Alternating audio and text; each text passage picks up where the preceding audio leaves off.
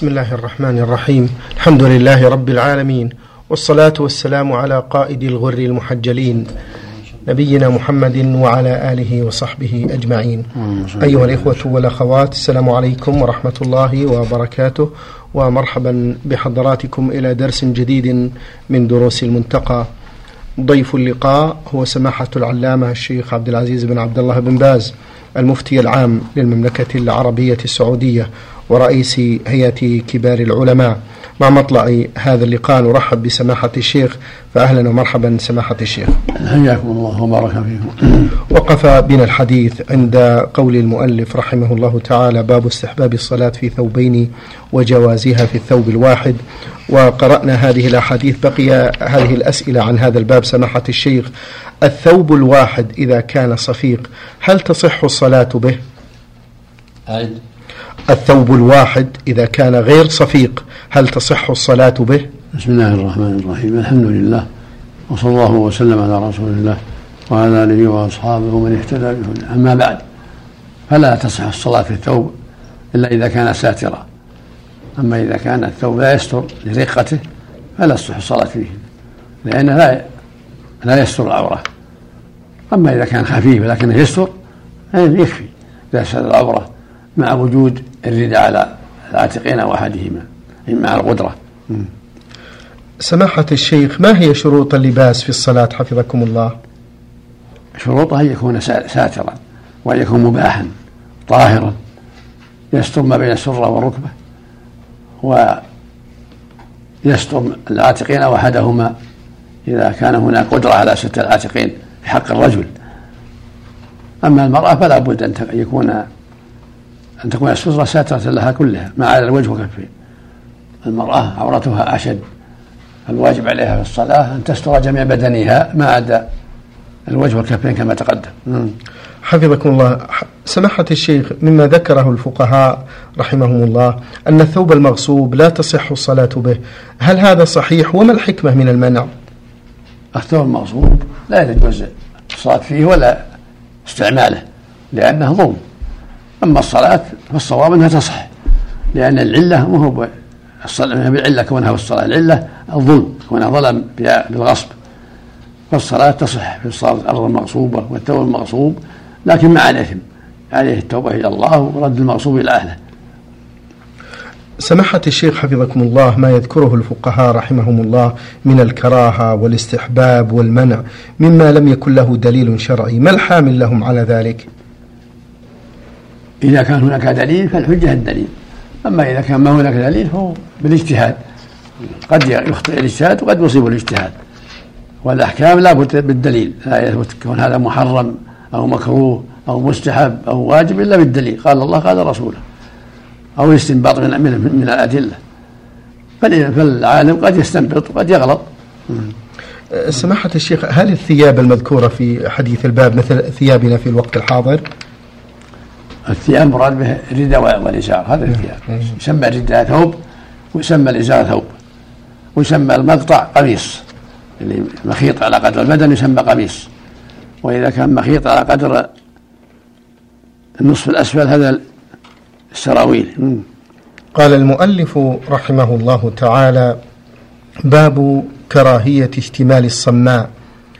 عن أبي هريرة رضي الله عنه قال نهى رسول الله صلى الله عليه وسلم أن يحتبي الرجل في الثوب الواحد ليس على فرجه منه شيء وأن يشتمل الصماء بالثوب الواحد ليس على أحد شقيه يعني منه شيء متفق عليه. وفي لفظ لأحمد نهى عن لبستين.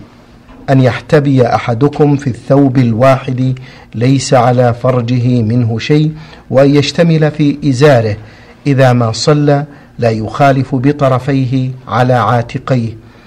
وعن أبي سعيد أن النبي صلى الله عليه وآله وسلم نهى عن اشتمال الصمام والاحتباء في ثوب واحد. ليس على فرجه منه شيء. رواه الجماعة إلا الترمذي فإنه رواه من حديث أبي هريرة. وللبخاري نهى عن لبستين واللبستان اشتمال الصماء والصماء أن يجعل ثوبه على أحد عاتقيه فيبدو أحد شقيه ليس عليه ثوب واللبسة الأخرى احتباؤه بثوبه وهو جالس ليس على فرجه منه شيء. هذه الأحاديث كلها تدل على تحريم اشتمال الصماء والاحتباء وما بينه وبين السماء مكشوف لأنه إذا كان محتميا بالثوب على ساقيه وعلى أسفل ظهره وما يلي السماء مفتوح رؤيت عورته من وقف عليها رآها. سيكون مكشوف العورة. فلا تصح الصلاة في مثل هذا ولا يجوز الجلوس في مثل هذا لأنه مكشوف العورة. وأما اشتمال الصماء فسرت بجعله جعل الرداء على أحد شقيه ولا يجعلها على عاتقيه جميعا وفسرت بأنه يلتف بالثوب وهذا هو الصحيح. الصمة سمي صمة لأنه يلتف بالثوب وليس, وليس, وليس عليه غير الثوب هذا. فربما تحرك لأخذ حاجة فتبدو عورته. يلتف به من دون أن يضبطه ويحزمه على نصفه الأسفل. فيلتف به التفافا فربما تحرك ليأخذ شيئا أو يعطي شيئا فتبدو عورته أحسن الله نعم. إليكم. آه باب النهي عن السدل والتلثم في الصلاة. عن أبي هريرة أن النبي صلى الله عليه وسلم نهى عن السدل في الصلاة وأن يغطي الرجل فاه رواه أبو داود. ولأحمد والترمذي منه النهي عن السدل ولابن ماجه منه النهي عن تغطية الفم. تقدم التنبيه على السدل وأنه يضع الثوب على عاتقيه ويدليهما على صدره ولا يلف أحدهما على الآخر. يضم هذا على هذا. السنة أن يضم هذا على هذا. طرفه يضم الطرفين على صدره. هذا هو اللبس المطلوب. أما يلقي على عاتقه من من دون أن يضمه هذا هو السر المنهي عنه. كذلك لا يغطي فاه بل يكون وجهه مكشوفا نعم. أحسن الله إليكم. سماحة الشيخ الأشياء المكروهة في الصلاة لعلكم تنبهون عنها وما هي؟ أنواع من الصلاة تكره فالمؤمن يتحرى ما شرعه الله في الصلاة ويتباعد عما نهى الله عنه في الصلاة يتفقه في الدين يعرف صلاته كما ينبغي. ومن ذلك السدل واشتمال الصمع كما تقدم وغطي فاه كل هذا من المكروه في الصلاة. سماحة الشيخ بعض العلماء رحمهم الله ذكروا أن أكثر من ثلاث حركات متتالية لغير حاجة تبطل الصلاة. هل صحيح؟ هذا قول ضعيف. قول بعض الفقهاء ضعيف. والصواب أن الحركات إذا كانت كثيرة عرفا متوالية. إذا كانت كثيرة ومتوالية وفاحشة في العرف أبطلت الصلاة. إلا للضرورة. كما جرى في صلاة الخوف فإن الحركات كثيرة في صلاة الخوف لكن للضرورة. أحسن الله إليكم. سماحة الشيخ بعض المصلين يفقدون الخشوع في الصلاة. آه، ما السبب في ذلك؟ وما توجيه سماحتكم؟ بعض المصلين آه، يفقدون الخشوع في الصلاة. ما سبب ذلك؟ وما توجيه سماحتكم؟ الغالب أن هذا يقع عن غفلة عن غفلة وهواجيس يكون في الصلاة عنده وساوس وذهول فيغفل عن الخشوع. والخشوع في الصلاة نوعان نوع واجب ونوع كمال. فالواجب الطمأنينة كون يطمئن في صلاته ويؤديها بطمأنينة في ركوعه وسجوده جلوسه بين السجدتين واعتداله بعد الركوع هذا لا بد منه. الطمأنينة لا بد شرط. ولما رأى النبي صلى الله عليه وسلم بعض الأعراب لم يطمئن أمره بالإعادة. أما كمال الخشوع فهذا هو مستحب. يعني يزيد على الطمأنينة الواجبة بزيادة كمال خشوع في جلوسه بين السجدتين في ركوعه وسجوده واعتداله بعد الركوع كونه يجتهد في الخشوع هذا من كمال الكمال. أما أصل الخشوع لا بد منه الطمأنينة لا بد منها. لكن كل ما زادت الطمأنينة وكل ما اعتنى بالخشوع كان أكمل في الصلاة. جزاكم الله عنا وعن المسلمين خير الجزاء. قال المؤلف رحمه الله تعالى باب الصلاة في ثوب الحرير والغصب. عن ابن عمر قال من اشترى ثوبا بعشرة دراهم وفيه درهم حرام لم يقبل الله عز وجل له صلاة ما دام عليه ثم أدخل أصبعيه في أذنيه وقال صمتا إن لم يكن النبي صلى الله عليه وسلم سمعته يقول رواه أحمد وفيه دليل على أن النقود تتعين في العقود وعن عائشة أن النبي صلى الله عليه وسلم قال من عمل عملا ليس عليه أمرنا فهو رد. متفق عليه. ولأحمد من صنع أمرا على غير أمرنا فهو مردود. وعن عقبة بن عامر قال أهدي إلى رسول الله صلى الله عليه وسلم فروج حرير فلبسه ثم صلى فيه ثم انصرف فنزعه نزعا عنيفا شديدا كالكاره له. ثم قال لا ينبغي هذا للمتقين. متفق عليه. وهذا محمول على أنه لبسه قبل تحريمه إذ لا يجوز أن يظن بأنه إذ لا يجوز أن يظن به أنه لبسه بعد التحريم في صلاة ولا غيرها ويدل على إباحته في أول الأمر ما روى أنس بن مالك أن أكيدر دومة الجندل أهدى إلى النبي صلى الله عليه وآله وسلم جبة سندس أو ديباج قبل أن ينهى عن الحرير فلبسها فتعجب الناس منها فقال والذي نفس محمد بيده لمناديل سعد بن معاذ في الجنة أحسن منها رواه أحمد. وعن جابر بن عبد الله قال لبس النبي صلى الله عليه وسلم قباء من ديباج. قباء. قباء. نعم. لبس النبي صلى الله عليه وسلم قباء من ديباج أهدي له ثم أوشك أن نزعه وأرسل به إلى عمر بن الخطاب فقيل قد أوشكت ما, نزعت ما نزعته يا رسول الله. قال نهاني عنه جبريل عليه السلام. فجاءه عمر يبكي فقال يا رسول الله كرهت أمرا وأعطيتنيه. فما لي؟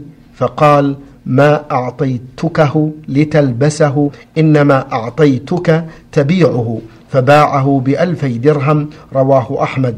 وفيه دليل على أن أمته عليه السلام. أسوته في الأحكام؟ نعم. نعم.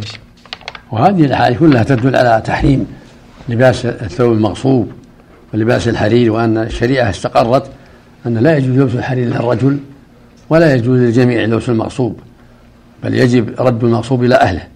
ولهذا في حديث عمر الوعيد على من صلى في ثوب له فيه درهم من من حرام. ولكن حديث ابن عمر هذا ضعيف والصواب أن الصلاة صحيحة. لكن عليه التوبة ولأن التحريم للبس الحرير أو المغصوب مو من أجل الصلاة لأنه ما يجوز مطلقا في الصلاة وغيرها. والمغصوب كذلك لا يلبس لا في الصلاة ولا في غيرها. بل يجب رده إلى أهله. فلو صلى فيه أثم والصلاة صحيحة. وعليه رد الحرير يعني رد القميص المغصوب إلى أهله وعليه ترك الحرير كما فعل النبي صلى الله عليه وسلم لما نبهه جبريل خلعه. فدل ذلك على أنه لا يجوز للرجل لبس الحرير ولا لبس المغصوب؟ والمرأة كذلك. ليس لها لبس المغصوب بل يجب على كل منهما رد المغصوب إلى صاحبه. أما الصلاة فالصواب أنها تصح. كما لو صلى في أرض مغصوبة صحت الصلاة مع الإثم لأن النهي مو من أجل الصلاة النهي من أجل البعد من الغصب من الغصب. نعم. حفظكم الله سماحة الشيخ. ما مناسبة إدخال حديث عائشة رضي الله عنها في هذا الباب؟ حديث عائشة إيش؟ حديث عائشة رضي الله عنها آه، من أحدث من عمل عملا ليس عليه أمرنا. الوجه هذا؟ يعني يحتج به على عدم صحة الصلاة. نعم شيخ. لأن ليس من أمر النبي من أمر الله أن يصلى المغصوب أو في الحرير. لكن المنع هذا منع من أجل أنه حرير ومن أجل أنه مغصوب وهو من أجل الصلاة. ليس عليه أمرنا ما يجوز له يلبس المغصوب ولا لبس الحرير للرجل ولا لبس المغصوب للرجل والمرأة جميعا. فالحديث حجة على تحريم هذه الأشياء التي حرمها الله ليس للعبد أن يفعلها. ولكن ما ما هو داخل فيه مسألة عدم صحة الصلاة. لأن النهي عام للصلاة وخارجها. حفظكم الله. وما يتعلق بالعبادة لا بد يكون عن أمر النبي صلى الله عليه وسلم. التعبد بالمغصوب أو بالحريم ما يجوز. ولا ولا هذا من باب التعبد. هذا من باب التساهل بما حرم الله. فيكون عاصيا وعليه التوبة والصلاة صحيحة. لأن الله حرم عليه لبس الحرير على الرجل. وحرم على الجميع لبس المغصوب.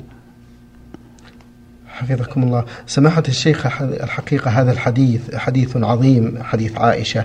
هل لكم من شرح له ووقفة معه؟ من عمل. له لفظان أحدهما. من أحدث في أمرنا هذا نعم. ما ليس هو رد. متفق عليه. وفي لفظ مسلم من عمل عملا ليس على فهو رد. هذا في العبادات. من أحدث العبادة مردود عليه. وهكذا من حرم ما لم يحرمه الله أو أوجب ما لم يوجبه الله. مردود عليه. أما إذا تعاطى ما حرمه الله فهو محرم من أجل الأدلة الأخرى. إذا لبس المغصوب أو دخل الأرض المغصوبة أو اشترى بدراهم محرمة هذا محرم مطلقا. لا لا يختص بالصلاة. لا ليس على أمر النبي بل يجب رده. ولا يلزم من هذا بطلان الصلاة. إنما يحرم عليه فعل المغصوب أو آه، الشراء بثمن الحرام. آه، حفظكم الله سماحة الشيخ. يبقى الحرير الصناعي هل هو داخل في التحريم؟ الذي يظهر أنه ما يدخل في التحريم. التحريم في الحرير المعروف الذي ينشأ من الدابة المعروفة. نعم نعم. جزاكم الله خيرا. قال المؤلف رحمه الله تعالى كتاب اللباس. باب تحريم لبس الحرير والذهب على الرجال دون النساء. عن عمر قال سمعت رسول الله صلى الله عليه وسلم يقول لا تلبس الحرير فإن من لبسه في الدنيا لم يلبسه في الآخرة. وعن أنس أن النبي صلى الله عليه وآله وسلم قال من لبس الحرير في الدنيا فلن يلبس فلن يلبسه في الآخرة. متفق عليهما. وعن أبي موسى أن النبي صلى الله عليه وآله وسلم قال أحل الذهب والحرير للإناث من أمتي وحرم على ذكورها. رواه أحمد والنسائي والترمذي وصححه. وعن علي قال أهديت إلى النبي إلى النبي صلى الله عليه وسلم حلة سيراء فبعث بها فبعث بها إلي فلبستها فعرفت الغضب في وجهه فقال إني لم أبعث إليك بها لتلبسها. وإنما بعثت إليك بها لتشق لتشققها خمر بين النساء متفق عليه. وعن أنس بن مالك أنه رأى على أم كلثوم بنت النبي صلى الله عليه وسلم برد حرير سيراء رواه البخاري والنسائي وأبو داود. هذه الأحاديث تدل على تحريم لبس الحرير على الرجال وأنه لا يجوز وأن من لبسه في الدنيا لم يلبسه في الآخرة. هذا من باب الوعيد الشديد والتحذير. وهكذا الذهب يحل النساء دون الرجال. والواجب على المؤمن أن يبتعد عما حرم الله عليه وأن يجتهد في الوقوف عند حدود الله ويحذر ما حرم الله جل وعلا. ولهذا قال صلى الله عليه وسلم وحل الذهب والهل لإناث أمتي وحرم على ذكورها. فالذهب والهل حل للإناث محرم على الذكور.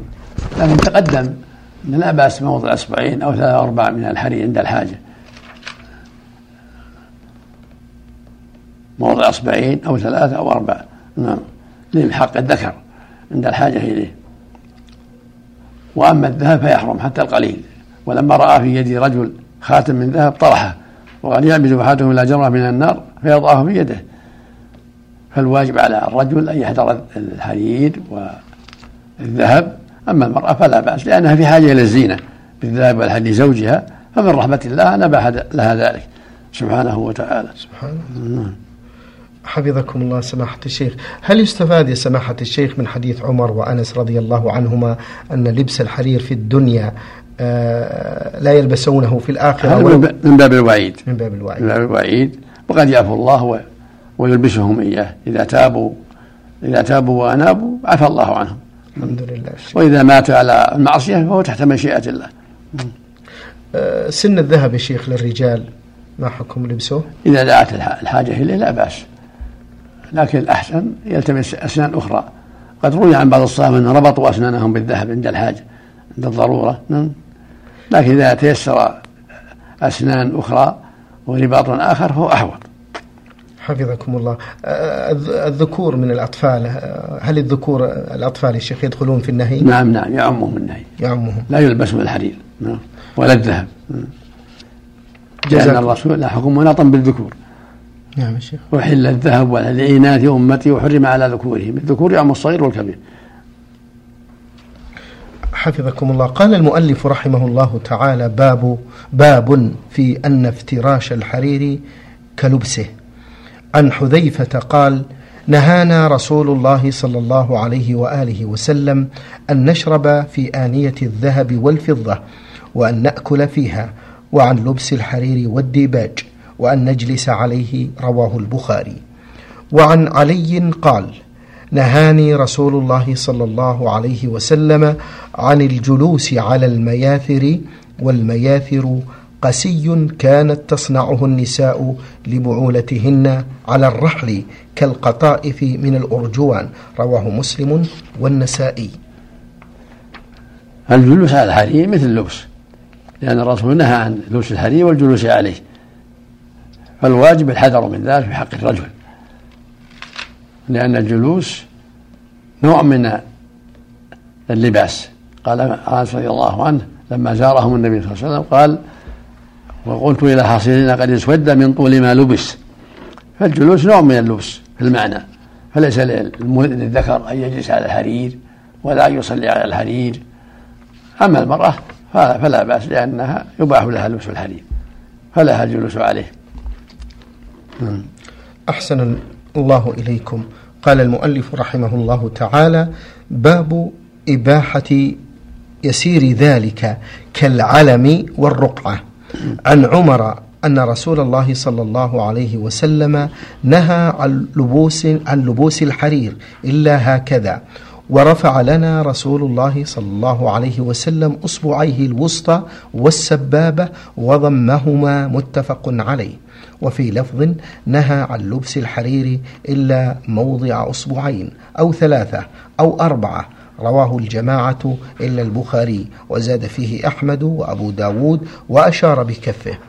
وعن أسماء أنها أخرجت جبة طيالسية عليها لبنة شبر من ديباج كسر كسرواني وفرجيها مكفوفين وفرجيها مكفوفين به فقالت هذه جبة رسول الله صلى الله عليه وسلم كان يلبسها كانت عند عائشة فلما قبضت عائشة قبضتها إلي فنحن نغسلها للمريض نستشفي بها رواه أحمد ومسلم ولم يذكر لفظ الشبر.